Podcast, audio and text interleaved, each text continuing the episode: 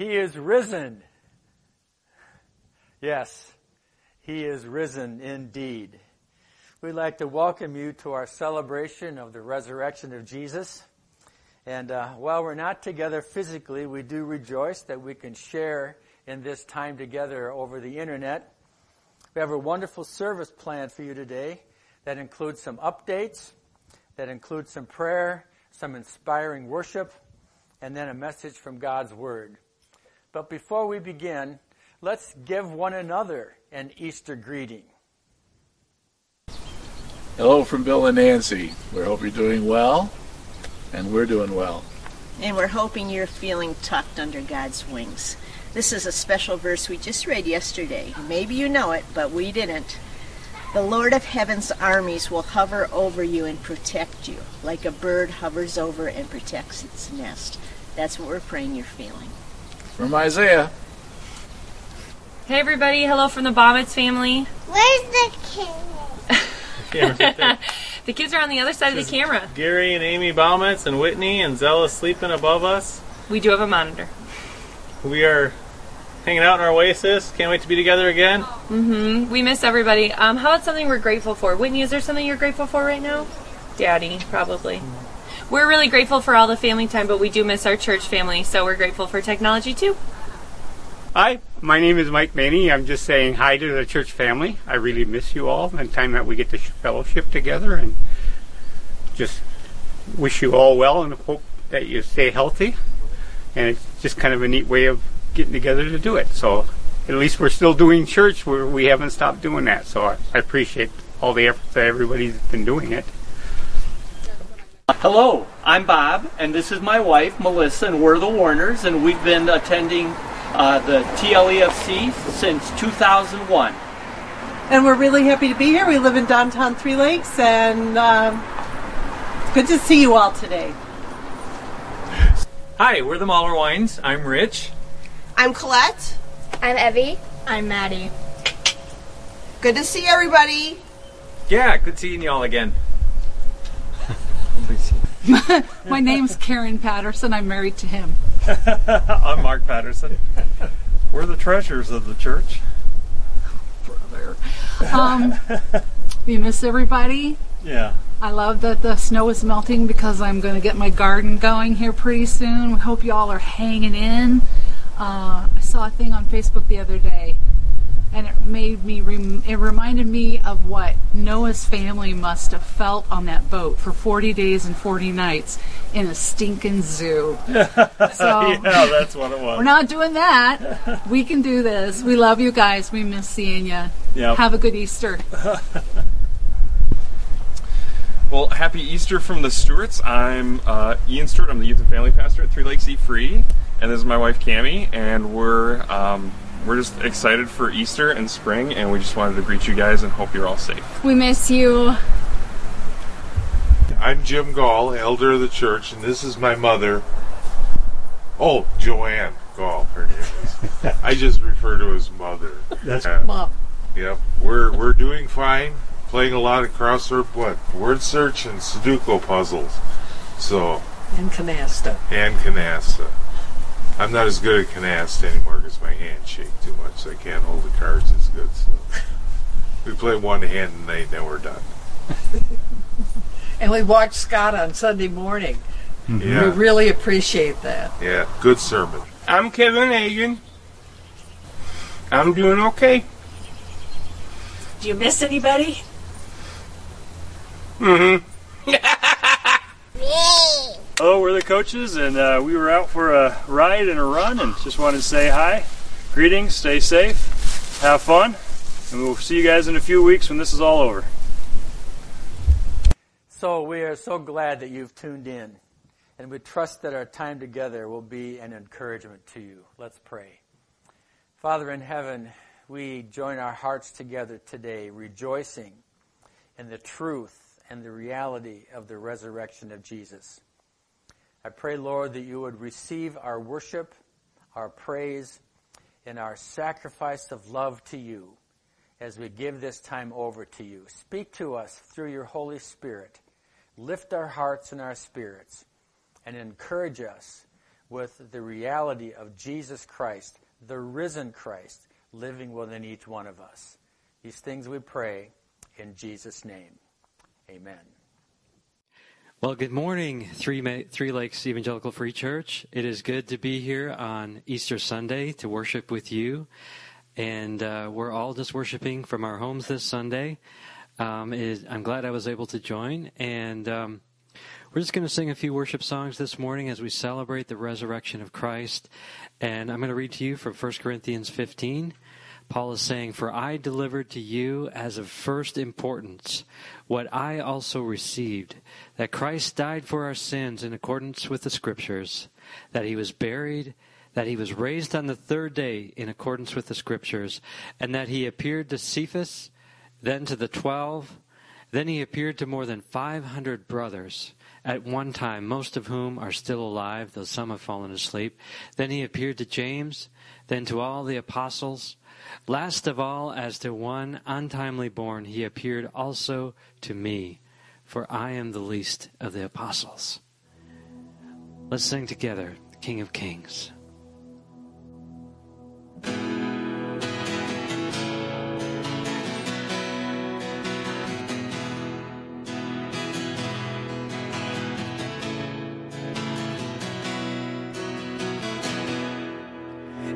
Darkness we were waiting, without hope, without light, till from heaven you came running. There was mercy in your eyes to fulfill the law and prophets. To a virgin came the word from a throne of endless glory to a cradle in the dirt.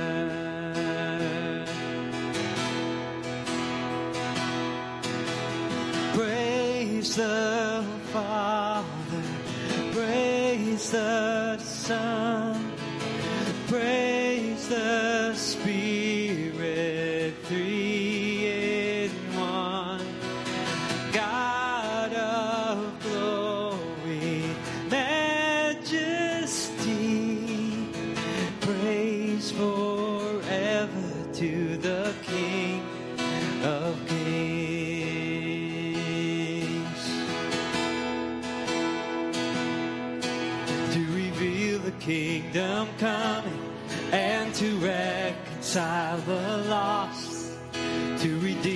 whole creation.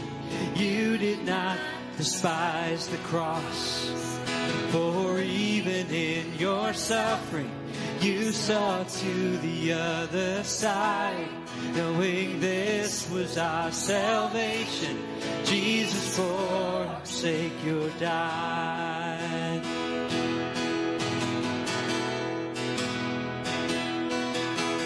Praise the praise the Son, praise the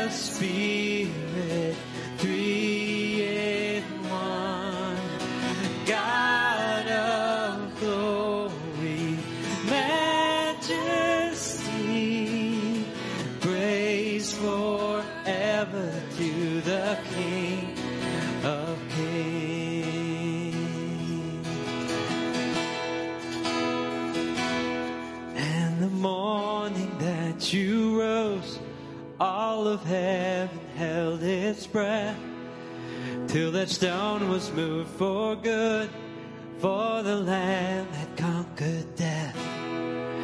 And the dead rose from their tombs, and the angels stood in awe for the souls of all who'd come to the Father are restored. And the church of Christ was born. Then the Spirit lit the flame. Now this gospel truth of old shall not kneel, shall not fade. By his blood and by his name, in his freedom I am free. For the love of Jesus Christ, who has resurrected me.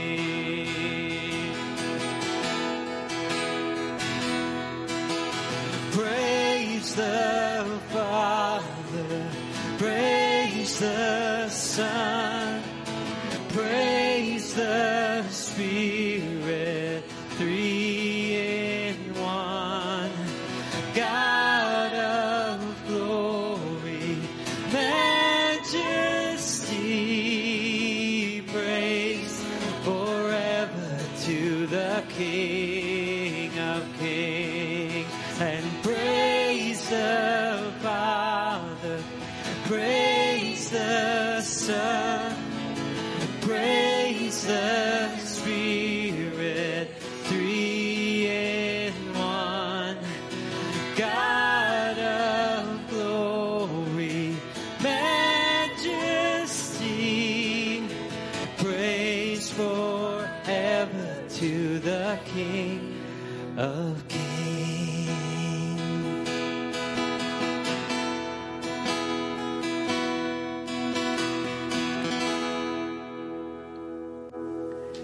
John 11, it says, Jesus said to her, I am the resurrection and the life.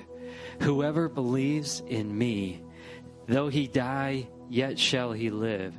And everyone who lives and believes in me shall never die. Do you believe this?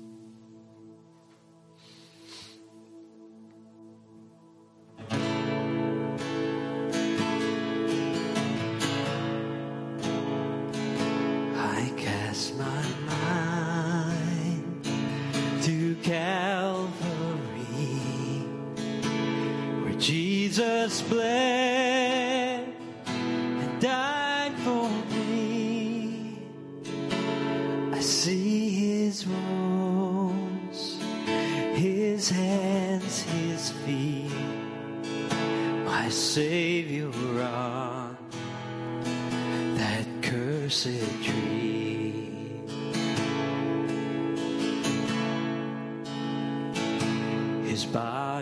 by.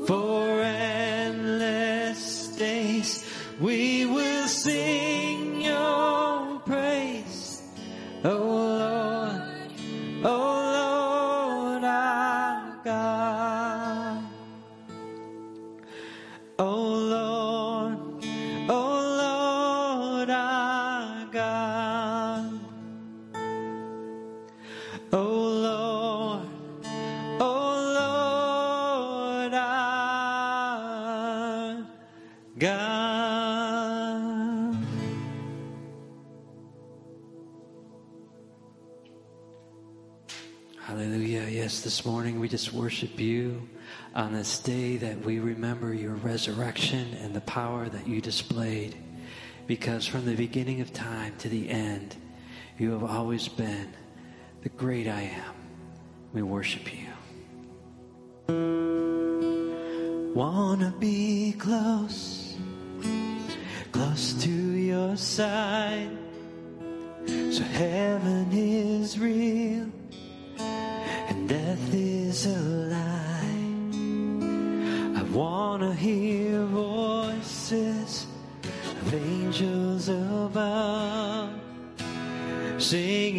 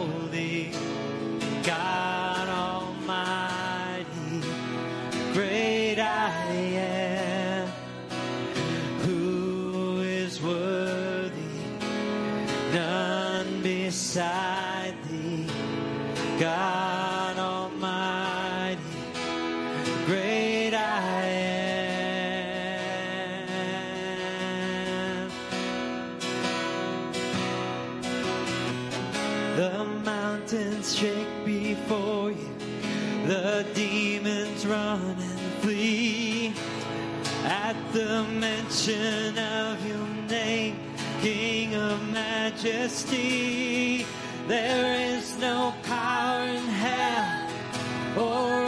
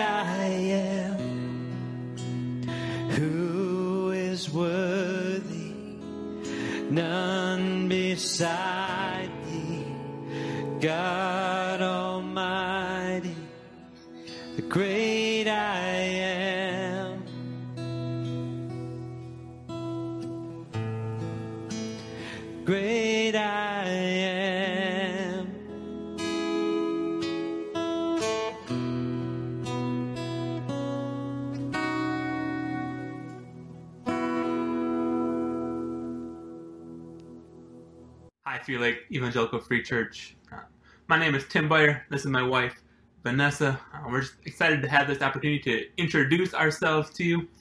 Um, and along with the two of us in our family, we have three daughters. We have Adelia, who is five, Evelyn, who is three, and Isla, who is seven months old. I was born in Appleton, Wisconsin. Um, I lived there with my parents and my two younger siblings until I went off to college at the University of Wisconsin Eau Claire. And while I was there, I majored in elementary education. But far more important than what I majored in, um, at Eau Claire, I met the two most important people in my life. I met Vanessa while I was there, and I also met Jesus while I was there. And I met both of them through a campus ministry called the Navigators. And I really hope in the weeks and the months ahead to have more opportunities to share with you about the work God did in my life during those crucial college years and forming both my faith and in drawing Vanessa and I closer together. And I hope to have the chance to hear stories of the way that God has worked in your lives as well. Um, but for now, I'm going to let Vanessa tell you a little bit about herself, um, and then we'll both each share a little bit about what draws us to Three Lake Evangelical Free Church. Well, hi.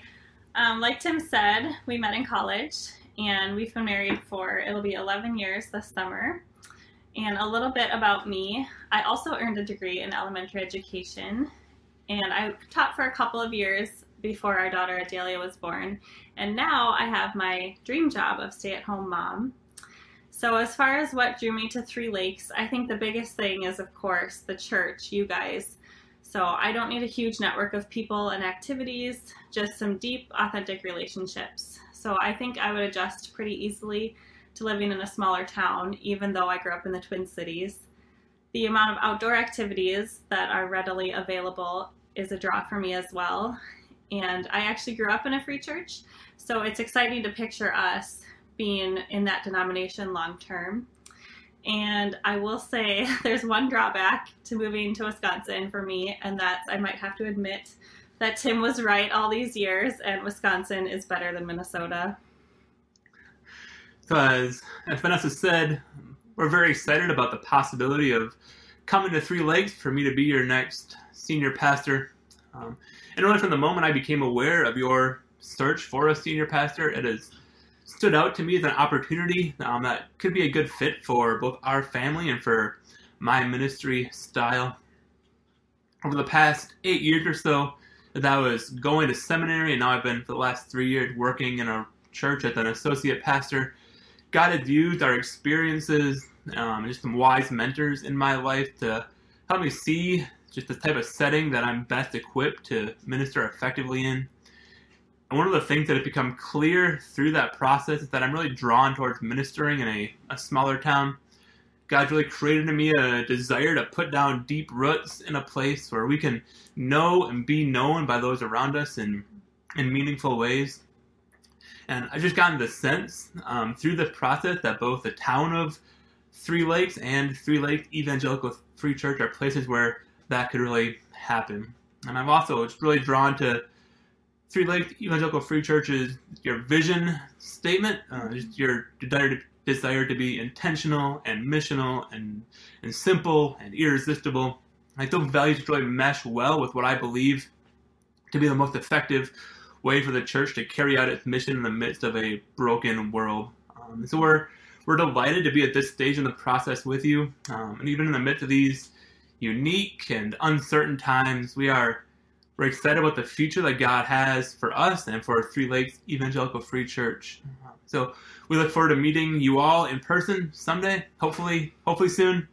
Um, but in the meantime, just know that we are praying for you. We're excited about the future holds for us. Um, yeah. God bless. Bye.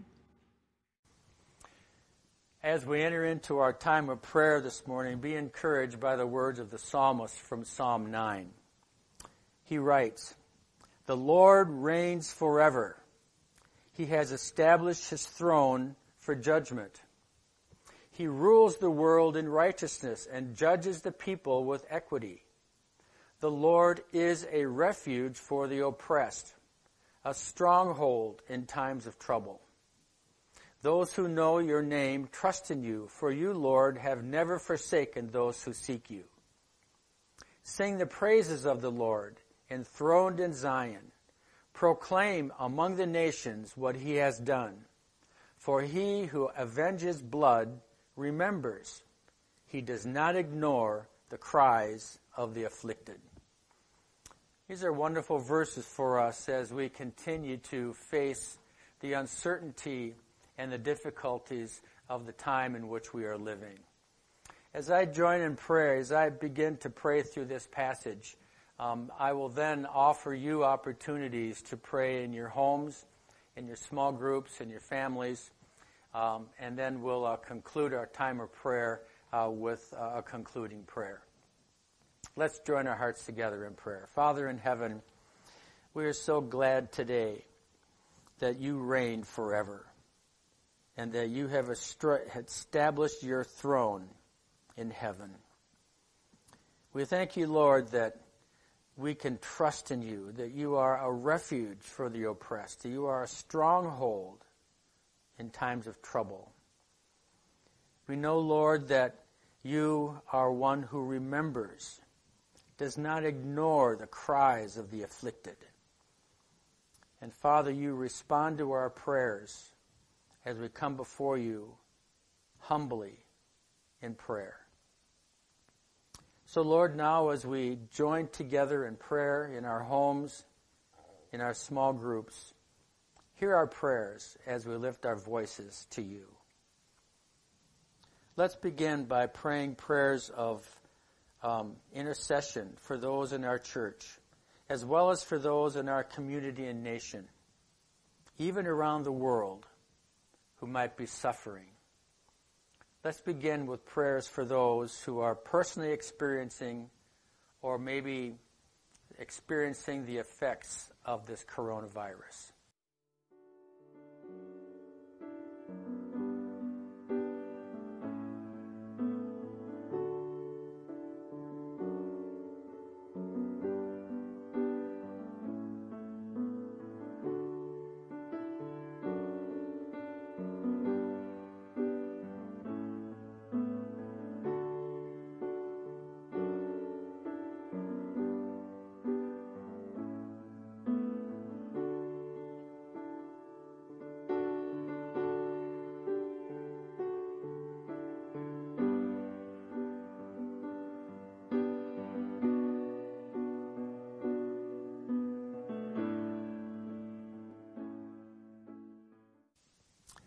Please conclude your thoughts in prayer.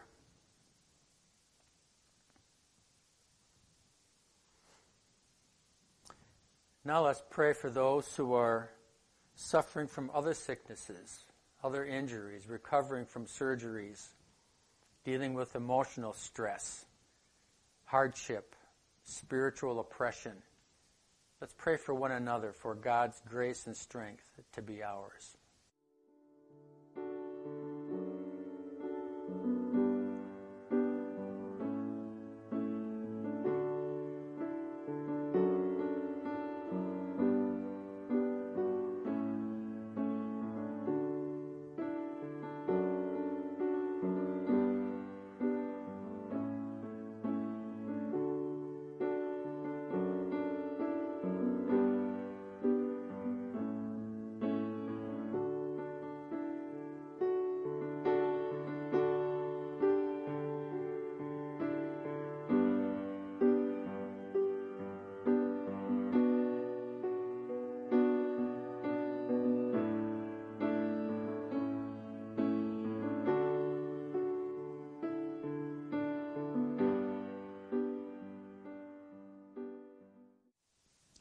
Conclude your prayers.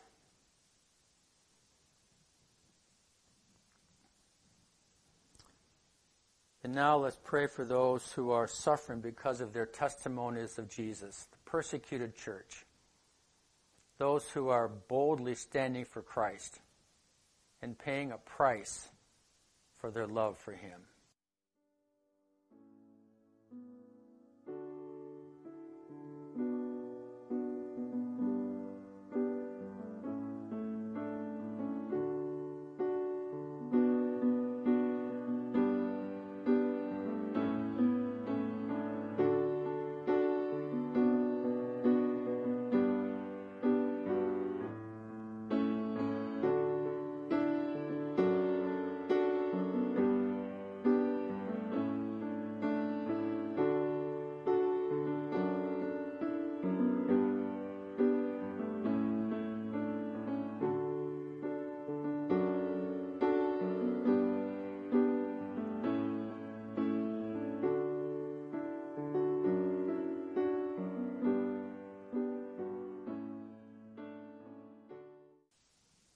Please conclude your prayers.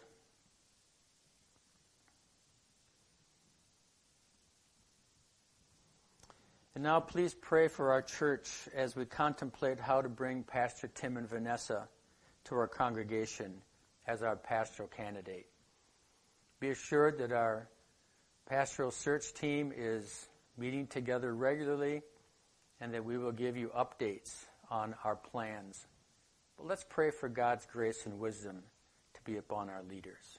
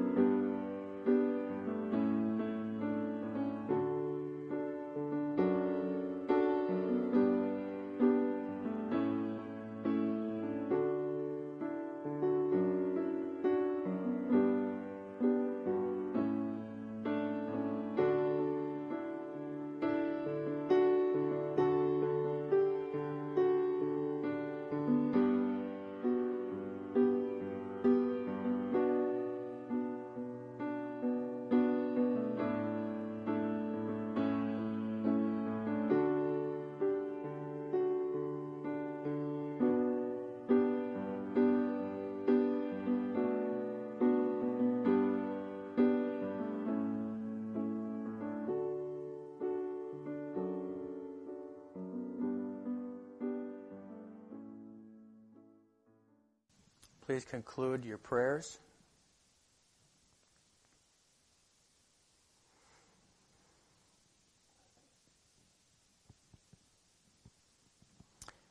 As we conclude our time of prayer this morning, may I say on behalf of our church leaders how much we appreciate your faithfulness in giving.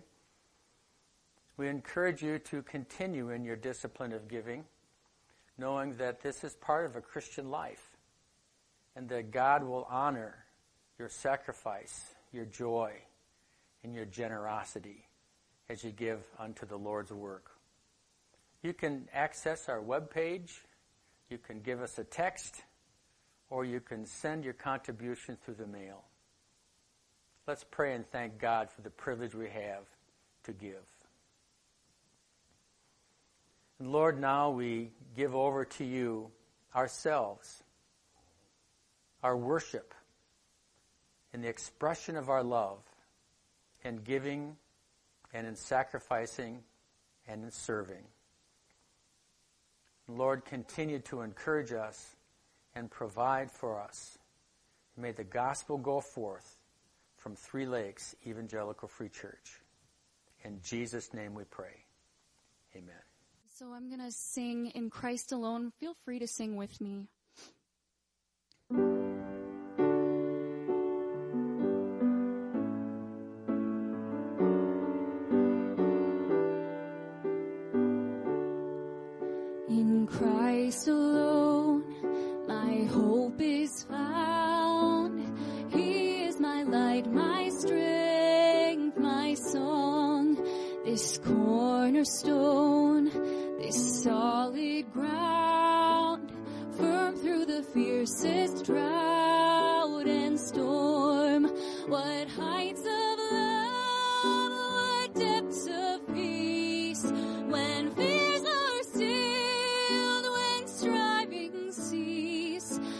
Comforter,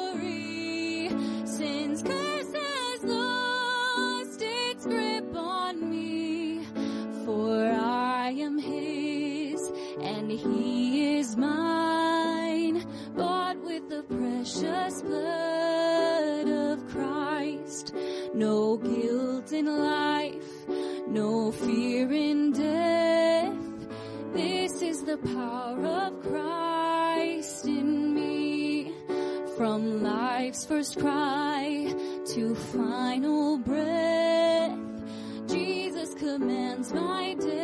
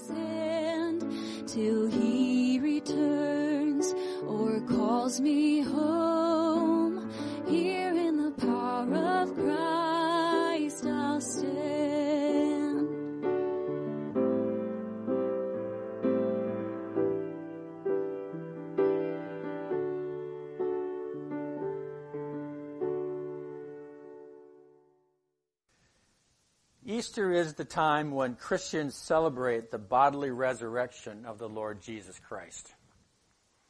As we think about history, for thousands of years there's been a desire and a hunger to know about life after death.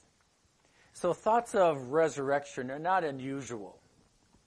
But the story of the resurrection of Jesus is unusual. In fact, it's the most unique resurrection story in all of religious, all of philosophical, and all of mythological thought.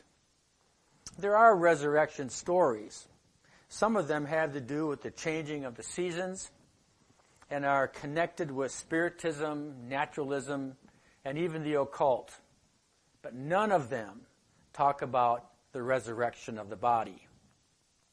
Greek philosophy considered the body a prison of the soul. And so they looked for a way for the soul to be freed from the body. And so in their resurrection thoughts, there is no physical resurrection. Eastern religion, Buddhism and Hinduism and Jainism and Sikhism, they created this idea of an endless cycle of birth, death, and then reincarnation, where in a person's life they accumulate karma, either good karma or bad karma. And then in their reincarnation in their next life, they live the consequences of either their good or their bad karma. And this reincarnation is a cycle that goes on and on and on and on until someone who might be fortunate enough to reach the spiritual state of nirvana, which states that a person then can escape this cycle and transcend into the eternal state. But this is, in their view, only a spiritual state, has nothing to do with the physical. Some Old Testament Jewish scholars from Jesus' day rejected the idea of the resurrection. One group is the Sadducees. And I think we can know why they get their name because they don't believe in the resurrection, so they're sad, you see. I know you probably saw that one coming. But there was another group of Old Testament scholars, and they were from the group of the Pharisees. And the Pharisees did believe in a bodily resurrection. But their resurrection was only a resurrection of the body that's the same kind of body. Nothing like the transformed body that we have in Christian thought. Let me give you a summary of the Christian thought of the resurrection from the words of the apostle Paul in 1 Corinthians chapter 15. Here's where Paul says, Christ has indeed been raised from the dead, the first fruits of those who have fallen asleep. For since death came through a man, the resurrection of the dead comes also through a man.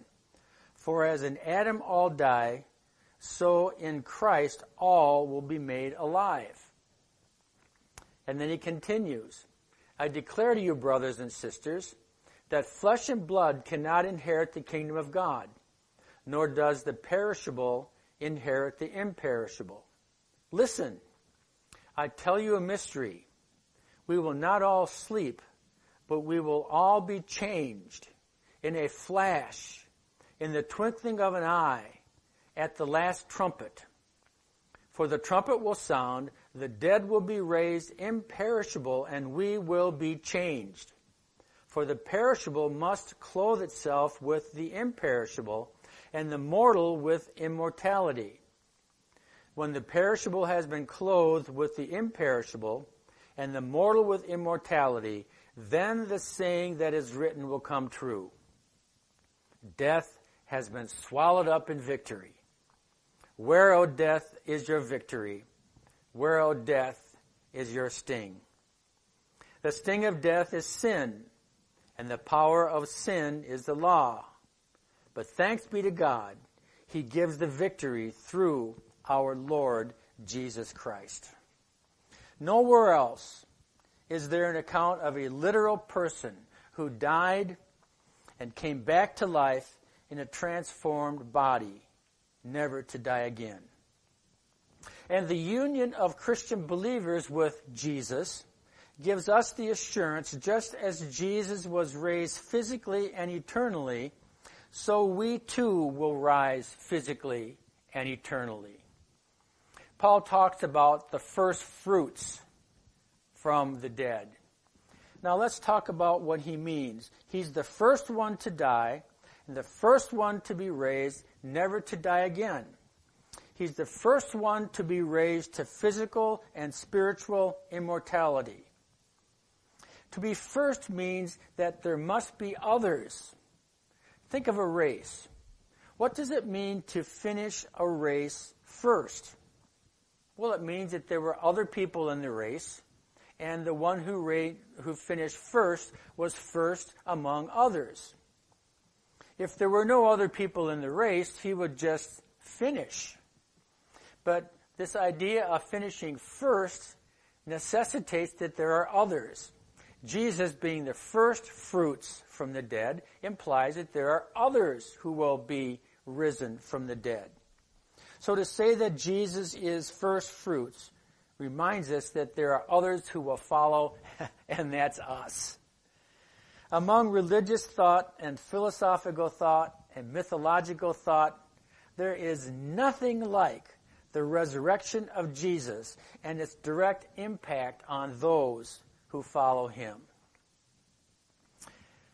But what if it could be demonstrated that the resurrection of Jesus never really happened? What if the early Christians accomplished a magnificent hoax? What if the early church was sold a bill of goods and fell into treacherous lies? What if the Christian faith, a faith that exploded in the Roman Empire and now encompasses roughly one third of the world's population, a faith which, for which thousands have been martyred, a faith that continues to grow at an exponential rate. What if our Christian faith really is just some fanciful aspiration of people looking for a way to satisfy their desire for a hope in the afterlife. Well, today I'm going to suggest three considerations that resolve these what ifs and demonstrate that instead of the resurrection of Jesus being a hoax, they will demonstrate that it is a historical reality. First, consider the empty tomb. Please open your Bibles to Matthew's Gospel in chapter 27. Here we see the account of the resurrection of Jesus and the empty tomb. Consider, first of all, that Jesus, in fact, died. Now, think about a person who is suffering crucifixion on the cross. This is a person whose hands are spread apart and whose muscles are completely fatigued. Probably the joints in his shoulders are out of joint. And as he suffers on the cross, he begins to sag. And as he begins to sag, his chest rises up against his windpipe, and he's not able to get a full breath and then his blood gets more and more polluted with carbon dioxide until finally he pushes up on the nails in his foot to get a breath. But the pain in his feet is so immense that he only can breathe for a little while and then he slumps back down again. And this pattern happens over and over and over again with someone who is being crucified. The Apostle John tells us that uh, the Jews requested that all of those who are being crucified with Jesus be taken down off the crosses before Passover started. And so the soldiers would go around to these victims and they would break their legs. And when they would break their legs, they could no longer raise themselves up and take a breath, which would then make their death become more quick. But when they got to Jesus, John says, he was already dead. So they did not break his legs. Not only was Jesus in fact dead, but he was in fact buried. Look at Matthew 26, beginning with verse 62. Excuse me, verse 57. As evening approached, there came a rich man from Arimathea named Joseph, who had himself become a disciple of Jesus. Going to Pilate, he asked for Jesus' body, and Pilate ordered that it be given to him. Joseph took the body, wrapped it in a clean linen cloth, and placed it in his own new tomb that had been cut out of the rock. He rolled a big stone in front of the entrance to the tomb and went away. John also tells us that Joseph was accompanied by Nicodemus, who Jesus earlier met in the evening and talking about the importance of being born again. And John tells us that Nicodemus brought with him over a hundred pounds of burial spices. Now these spices were um, anoint, were, were put on the body as it was wrapped. So they would wrap a wrapping around Jesus. They'd put burial spices on it. They'd wrap some more, put more burial spices on it. And these burial spices, scholars believe, were some type of a combination, a mixture, a paste. And so when these wrappings came around Jesus' body, this paste would cause the wrappings to adhere one to another, and when they dried, they would form uh, some type of a of, of a encasing around the body.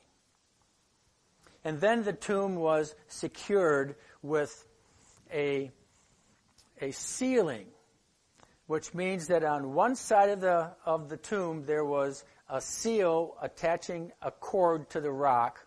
Then they would stretch that cord around the rock, and then they would seal and attach that cord to the other side.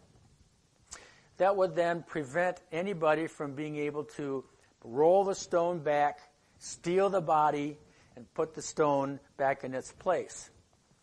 Uh, Jesus, in fact, was buried, and there was a regiment of trained soldiers who were assigned to guard the tomb at the risk of their own lives if anything would happen to the body. But here's what happened. Despite the fact that we know that Jesus was dead, despite the fact that we know that he was buried, on Easter morning, the tomb was empty. Listen to the words of Matthew 28. After the Sabbath, at dawn on the first day of the week, Mary Magdalene and the other Mary went to look at the tomb. There was a violent earthquake, for an angel of the Lord came down from heaven, and going to the tomb, rolled back the stone and sat on it. His appearance was like lightning, and his clothes were white as snow. The guards were so afraid of him that they shook and became like dead men. The angel said to the women, Do not be afraid, for I know that you were looking for Jesus who was crucified. He is not here. He has risen, just as he said. Come, see the place where he lay. And then go quickly and tell his disciples he has risen from the dead and is going ahead of you into Galilee. There you will see him. Now I have told you. So the women hurried away from the tomb, afraid, yet filled with joy, and ran to tell the disciples. Suddenly Jesus met them. Greetings, he said. They came to him, clasped his feet, and worshipped him. Then Jesus said to them, Do not be afraid. Go and tell my brothers to go to Galilee. There they will see him. Well, when these ladies, when these women went and told the disciples, John's gospel tells us that Peter and John decided to go check it out for themselves. They kind of had a race between them to see who could get there more quickly, and John won that race. And when he got there, he saw the stone rolled away, and so he stopped and stooped down to look inside. But of course, Peter, that wouldn't be good enough. When Peter came, he went inside the tomb and he looked around.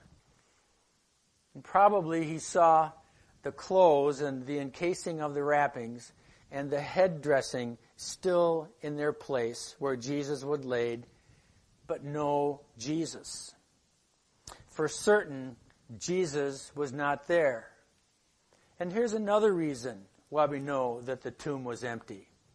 Listen to the story of what happened to the guards, Matthew 28, beginning with verse 11. While the women were on their way, some of the guards went into the city and reported to the chief priests everything that had happened.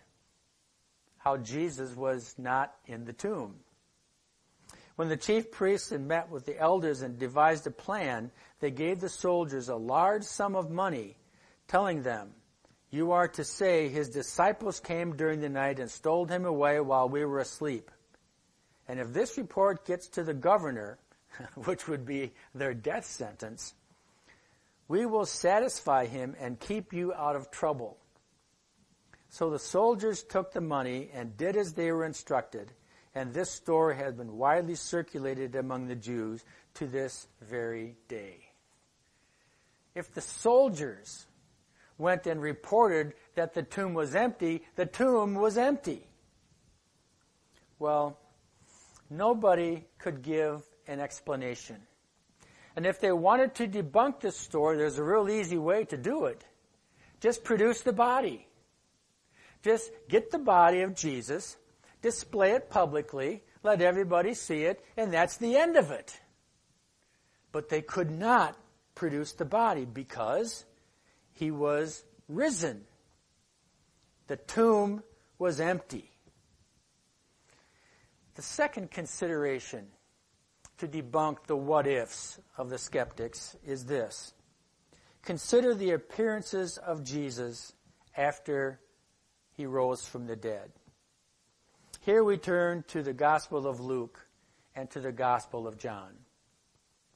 The first account of the appearance of Jesus to the disciples was as two of the inner circle were on the road to Emmaus, uh, traveling from Jerusalem to Emmaus. And as they were traveling, they began to talk about the events that happened over the weekend. And then a stranger came and joined them and asked them, What are you guys talking about? And they turned to him and said, Are you the only one in Jerusalem that hasn't heard? This weekend, the prophet Jesus of Nazareth, who we thought was going to be the Messiah, was crucified. And now, this morning, we have some women who are coming to us with this story that he's risen from the dead, and, and, and we're all wondering what's going on. And so the stranger, from memory, opened up the scriptures to them and began to explain from the Old Testament how the Messiah was to be uh, crucified and to suffer and to be buried and to rise again on the third day. So as they walked, they talked with this stranger. And then they came to a, an establishment where they could eat some lunch. And they said, Will you please come and stay with us and keep talking with us? And so the stranger agreed. And when they had ordered their bread, the stranger took the bread and he broke it, exposing his wrists. And at that moment, they believed. They knew it was Jesus. And when they knew it was Jesus, they got up from the table and they ran back to Jerusalem. And they found the, uh, the group of disciples. And they entered the room and they said, He is risen. And the response was, He is risen indeed. You see, Luke 24 is where we get our Easter greeting. And then the disciples got together and they began to discuss all the circumstances, the testimony of the women, the testimony of Peter and John, and they began to have it sink in that Jesus rose from the dead. But that wasn't enough for Jesus. He personally came into that room. And the Bible tells us in Luke 24, verses 36 to 49, that he entered into the room and appeared to the disciples himself. Now, at the first time he did that, Thomas wasn't present. And so, because Thomas wasn't present, Jesus came a second time to this group and appeared to them specifically for Thomas and said, Thomas, put your hand in my wrist and in my side and believe that I am risen from the dead. And Thomas's famous response, my Lord and my God. But that's not the only time that he appeared to the disciples. John 21 tells us that Peter and James and John were out fishing. And there was somebody on the seashore. He called out to them and he said, Hey guys, have you caught anything? And they said, No, we've been fishing all night and haven't had anything. And the person on the shore says, Cast your nets on the other side of the boat. And when they did, their nets were filled with fish, so much that their nets were breaking. And at that point, Peter looked and he said, It's the Lord. And so he jumped in the water and swam to the shore while his partners brought this great catch of fish into the shoreline. And when they all got together, uh, Jesus had already started a fire, was cooking fish and bread, and they sat down together. And the disciples must have been struck with awe when Jesus took the fish and began to eat the bodily resurrection of Jesus. And then look at chapter 28, beginning with verse 16. Back in Matthew's Gospel. Then the eleven disciples went to Galilee, to the mountain where Jesus had said for them to go. When they saw him, they worshipped him, but some doubted. Then Jesus came to them and said, All authority in heaven and on earth has been given to me. Therefore go and make disciples of all nations, baptizing them in the name of the Father and of the Son and of the Holy Spirit, and teaching them to obey everything I have commanded you. And surely I am with you always to the very end of the earth. There had to be dozens and dozens of people there when Jesus appeared to them and gave them their great commission. And then finally, the final appearance is to the apostle Paul. And he records that in 1 Corinthians chapter 15. He said, beginning with verse 3, For what I received I passed on to you as the, of of first importance, that Christ died for our sins according to the scriptures, that he was buried, that he was raised on the third day according to the scriptures, and that he appeared to Cephas, which is Peter, then to the twelve. After that, he appeared to more than 500 of the brothers and sisters at the same time, most of whom are still living, though some have fallen asleep. Then he appeared to James, then to all the apostles, and least of all, he appeared to me also, as to one abnormally born. Matthew, Mark, and Luke were all written roughly 20 to 30 years after Jesus' death. And if these events, if these appearances were not true, there was plenty of time for them to be cornered, to be interrogated, and to get the truth out of them.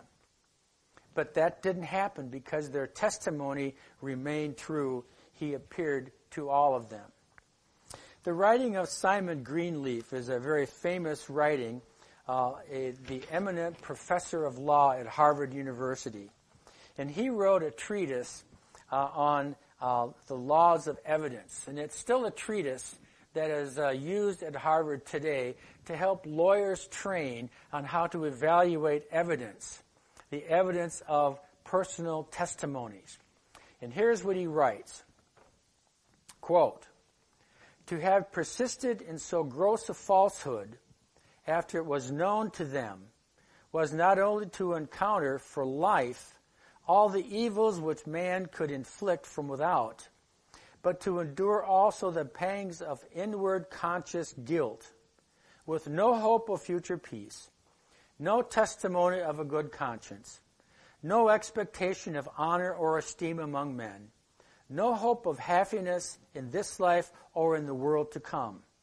Such conduct in the apostles would moreover have been utterly irreconcilable with the fact that they possessed the ordinary constitution of our common nature.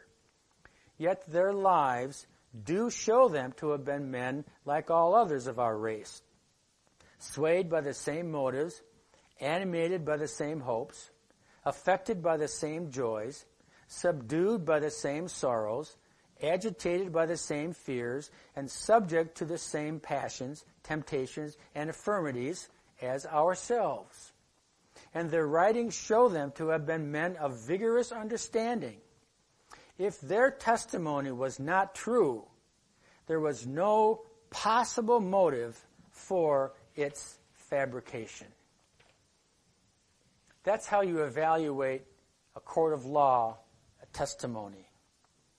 So consider the tomb was empty and consider the verified testimonies of people to whom Jesus appeared after his death.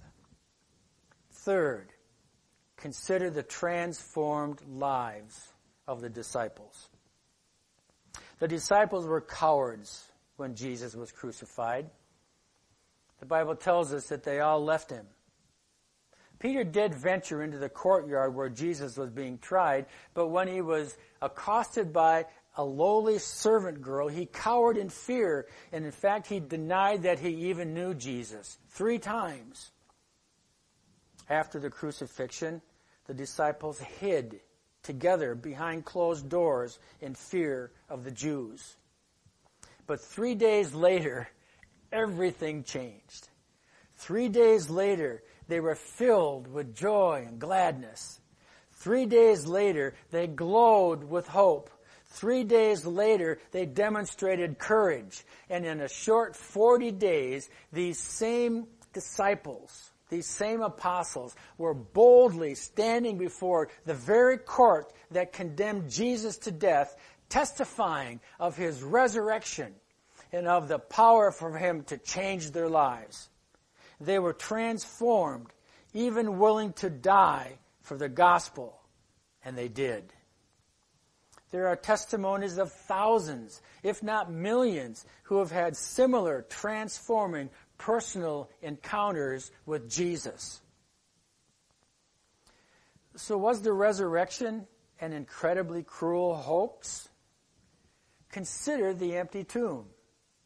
Consider the appearance of the risen Jesus to thousands of people, hundreds of people, and consider the transformed lives of the disciples. Now, there will always be skeptics. Each time they hear the gospel, their hearts will become a little bit more hardened. And we saw this this week with many. Pilate. He had a personal he had a personal meeting with Jesus where Jesus talked to him about truth and explained to him about his power. And Pilate put upon the cross above him the King of the Jews. And when the Jews came and asked him to take it down, he very stubbornly said, What I have written, I have written, as if to cynically say, the King of the Jews. Then there were the religious leaders who continued to taunt and persecute and disbelieve. And then, of course, there's Judas, who experienced immediate judgment for his hardness of heart. Overwhelmed with guilt, he refused to repent and went out and hanged himself.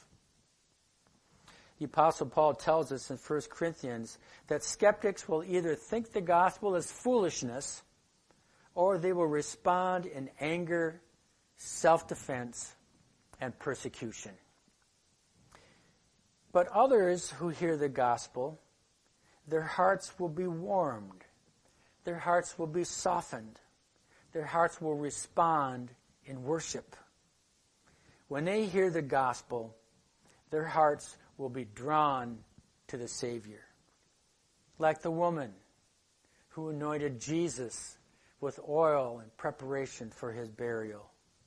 Like the disciples who, when their eyes were opened to understand the truth of Jesus' mission of peace, the peace with God that comes by grace in the King who reigns in the hearts of those who accept him and his terms, they became his, his faithful dedicated witnesses. So on this Easter celebration, I pray that you will accept the invitation first given by Peter, the disciple who denied Jesus three times, but who was graciously restored to ministry by the grace of Jesus when he writes this. Repent then and turn to God so that your sins may be wiped out that times of refreshing may come from the Lord. Do not harden your hearts to the gospel. Open your hearts and respond to Jesus that times of refreshing may come. And for those who are following the risen Christ, we have a promise of some really, really good news. And that comes from 1 Thessalonians chapter 5. May God himself the God of peace, sanctify you through and through, and may your whole spirit, soul, and body be kept blameless at the coming of our Lord Jesus Christ. We will see Jesus again on this earth. If we're alive at that time, we'll see him coming in the clouds, as he said. And we'll see him coming, riding on the clouds. We'll see him coming at the trumpet sound. And Paul then tells us this promise chapter 5 verse 24. The one who calls you is faithful and he will do it. Boy, that's the good news of Resurrection Sunday.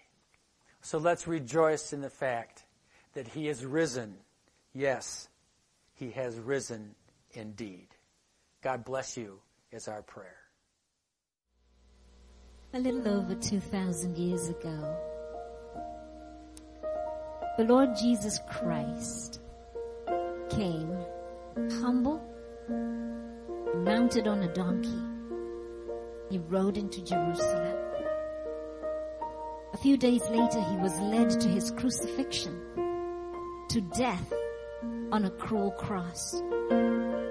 He broke the bonds of sin, death, and darkness and bought with his blood a people to be a kingdom and priests unto our God. Him we declare. Brothers and sisters, him we proclaim. For he promised to come back. This time, this time, all eyes will see him. For he will come riding on the clouds of glory.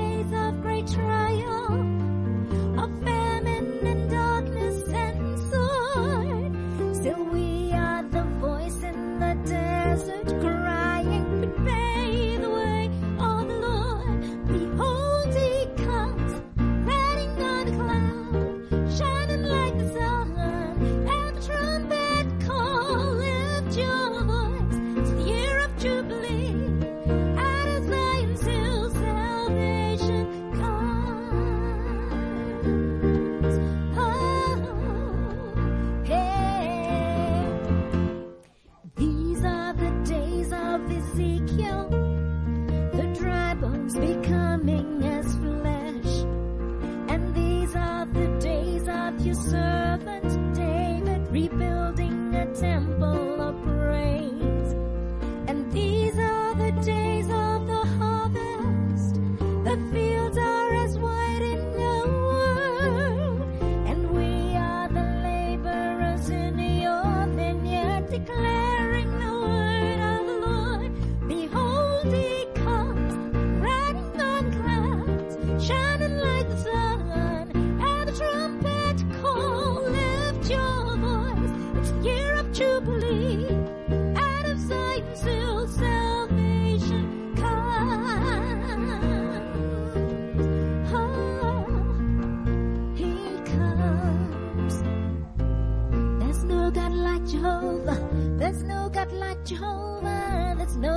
like Jehovah. There's no God like Jehovah. There's no God like Jehovah. There's no God like Jehovah. There's no God like Jehovah. There's no God like Jehovah. There's no God like Jehovah. There's no God like Jehovah.